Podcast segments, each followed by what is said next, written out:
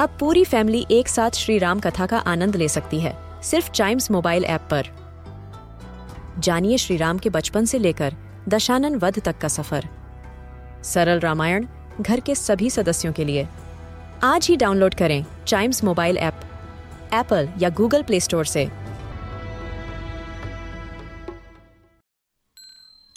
This is Chimes Radio, original podcast.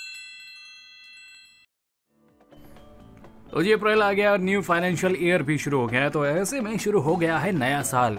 और आप सभी को नए साल की ढेरों बधाइयाँ। वेलकम आप सुन रहे हैं अ न्यूज़ डे पॉडकास्ट और आप सोच रहे होंगे कि मैं अप्रैल के महीने में आप सभी को न्यू ईयर विश क्यों कर रहा हूँ? क्योंकि जी, आज है गुड़ी पाड़वा और उगदी, जिसे कि आप हिंदू नव वर्ष भी कह सकते हैं। तो इसीलिए आप सभी को नए साल की ढेरों ढेरों मुबारकबाद। जी हाँ आज है गुड़ी पाड़वा और उगदे, यानी कि हिंदू नव वर्ष जिसको लोग बड़े ही धूमधाम से मनाते हैं और आज के दिन जो है ब्रह्मदेव की पूजा खास तौर पे की जाती है। गुड़ी पाड़वा अपने आप में कई तरह से और भी खास है।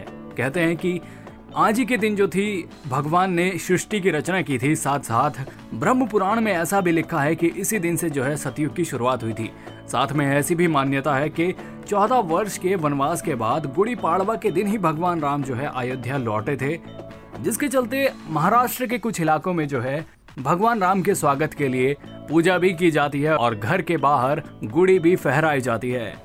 तो जी, क्योंकि नया साल है तो ऐसे मौके पर जो है लोग अपना पुराना घर का सामान जो है बाहर फेंक देते हैं ताकि जो है घर में नया सामान लाया जा सके और इसके साथ नई खुशियों को भी घर के अंदर लाया जा सके। एंड वन मोर थिंग अगर आप दिसंबर थर्टी फ़र्स्ट को अपने आप से कुछ वादा कर चुके हैं, यानी कि रेजोल्यूशन ले चुके हैं तो जी एक बार उसको दोबारा से सोचने का वक्त आ गया है। दोबारा से नया साल शुरू हुआ है तो सोच लीजिए क्या वो रेजोल्यूशन पूरा हुआ, नहीं हुआ तो आप फॉलो करके देख लीजिए। क्या बोलते हो? क्या पता इस बार आप उसको पूरा करने में कामयाब हो जाओ।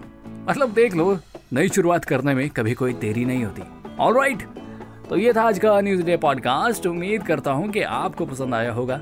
ऐसी ही मज़ेदार खबरों के लिए बने रहिएगा हमारे साथ। And yes please do like share and subscribe to a news a day